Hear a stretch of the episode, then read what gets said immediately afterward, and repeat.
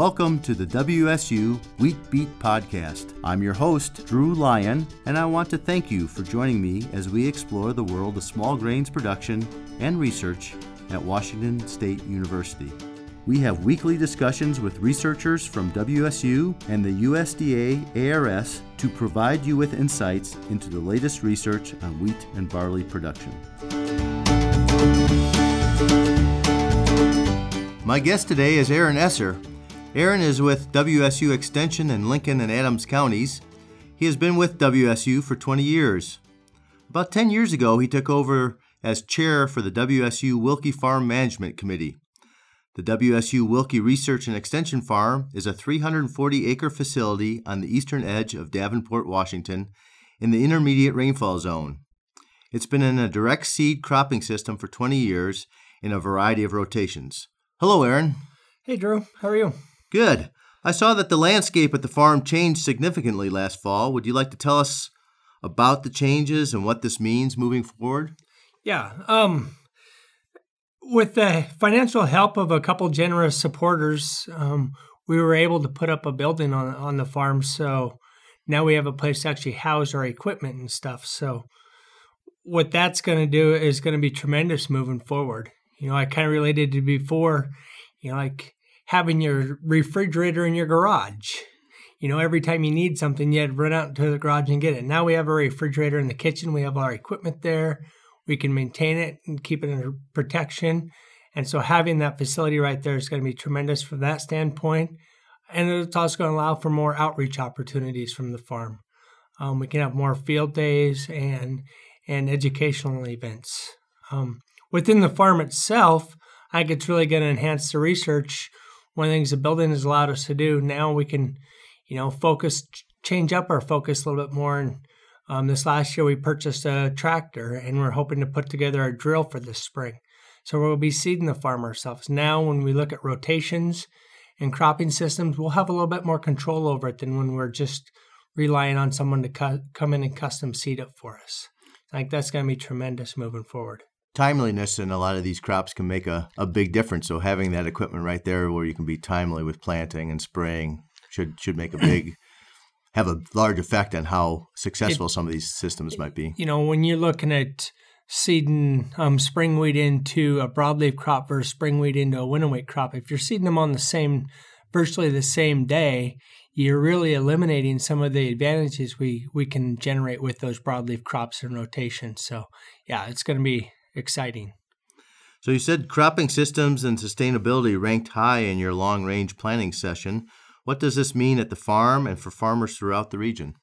Um, you know, part of the reason I think we're seeing the responses when we had our advisory meeting is that farmers are just in general frustrated with relying on, you know, that um, global wheat market price, and they're looking for alternatives to you know to have a little bit more control over what they what they plant and what they do and how they're how they're going to generate revenue for their farm.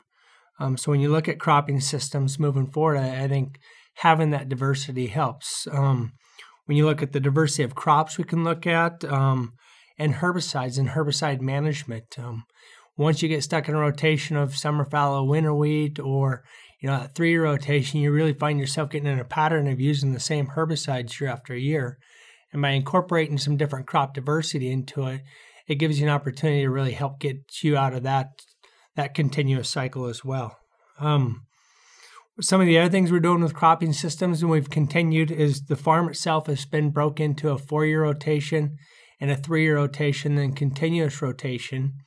A four-year rotation is summer fallow, winter wheat, um, broadleaf crop, spring cereal. The three-year rotation is pretty traditional for the area where you have um, summer fallow, winter wheat, spring cereal, and then continuous crop is just you know where you where you eliminate the fallow altogether. Um, so within these areas, we really have a strong history of looking at compaction, wireworm population, soil pH, soil sampling, um, pl- um, plant tissue analysis, so we can go back and start looking at differences within uh, within these cropping systems as a weed scientist, crop rotation is a, a huge factor in how you control weeds. You kind of hinted at that earlier. Um, In the continuous crop rotation, how do you make decisions as to what crops you put in there? Do weeds play a factor? or is it based on mark, market prices? You water? just hit the top two reasons is Okay. is how we choose a crop, and that that system is primarily based off of you know the marketability of certain crops and what type of weeds we have, and if we can control them with the crop we're looking at. But those are probably my two our two leading factors that we look at: Okay. um, money and weed control. They're, they're important to me, and I'm sure they're important to your growers. You mentioned small plot research as a major emphasis. Would you talk a little bit about this aspect of the farm? Um, you know, uh, before I was talking a lot about the overall, the larger plots, but the small farm um, research is a is a a critical factor for, for this facility. Um, we annually certify about 15 acres a year. Just for instance, in 2017, we had I counted up I think 13 different projects by seven different researchers. And this fall, uh, going in um, for 18 already, we have 10 projects by six researchers. And one of those is Howard Nelson from Highline Grain. He has um, some some variety plots there with chickpeas and winter peas and some other stuff. Um, Aaron Carter puts out his winter wheat advanced lines on the farm. Um, Camelina breeding plots by Scott Hulbert. We have some crop rotation stuff, some winter canola variety plots, compost studies by Ian Burke. Um, we have some calcium carbonate studies, and then you have some of your stuff there too. I always try like to keep that weed. I call it my weed playpen. So- and, and I really appreciate your willingness to give us a little uh, space where you help maintain weeds up there on the north side. That's very beneficial. So I know it's a it's a very good site for a lot of researchers here at Pullman to go work in the intermediate rainfall zone. Yeah, as, as the chair, I mean, that was one thing that when I took over chair in in the farming system itself that the farm was in, I didn't think it really allowed for a lot of good small plot research. We had um, overriding rye population that really eliminated a lot of the types of research I w- we wanted on the farm. And so that was one of the first things we looked at is how to clean up some of these situations and make sure that um, when a researcher comes up and wants to have a, a site for a plot, we can make sure that we have it. We, you know, we can have some winter can- or some canola residue. We can have spring wheat residue, winter wheat residue. We can have, you know, do you want to follow winter wheat? Do you want to be following spring wheat? You know, so it can fit and accommodate a, a, a vast majority of different research plots and ideas. And when I look at what we need to do for that intermediate rainfall zone, it's that's a, a very critical part of it. Can you talk briefly about how people can find out more about the farm and what you're doing there? Um, the first and foremost is I'm historically I think I'm pretty easy to get a hold of for the most part. Um, it- all you gotta do is Google Aaron and I'll probably turn up. Um, on our small grains website that we have, um, if you go to the rotation crop tab, well, if you go to the rotation crop tab, one of the things we do each and every year is we put out an annual Wilke Wilke Farm um, production and economic report. So we we um, I talked about those rotations earlier. We take all that information, all the practices that we did, seeding dates, rates, fertilizer treatments, fertilizer um, soil results, and we compile that into one outreach report. And you can find those on the Small Grains website under rotational crops. Um, for the last I think three or four years, those those are available there. Um, we also have the I I'm I'm going to apologize here a little bit, Drew. We've done a pretty defunct job of keeping this website updated, um, but we do have the Wilke Farm um, website.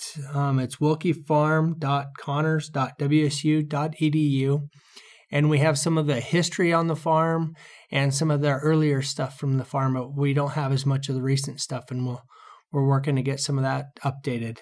Um, one of the other ways, we do have a field day coming up this year. The WSU Wilke Field Day is going to be on June 26, 2018. I invite everyone to come and see what's going on on the facility and look forward to interacting with growers, researchers, and industry for uh, for the morning. Okay. Well, I, the Wilke Farm is a great resource for farmers in the intermediate rainfall zone. And uh, I know I enjoy working up there as as well as some of my colleagues. And I know you're doing some really interesting work. I really like your you're starting to really accumulate a long term history of these different rotations. Very interesting information. Thanks for sharing that with us today, Aaron. Thanks, Drew. Thanks for listening to the WSU Wheat Beat podcast. If you have questions for us that you'd like to hear addressed on future episodes, please email me at drew.lyon at wsu.edu.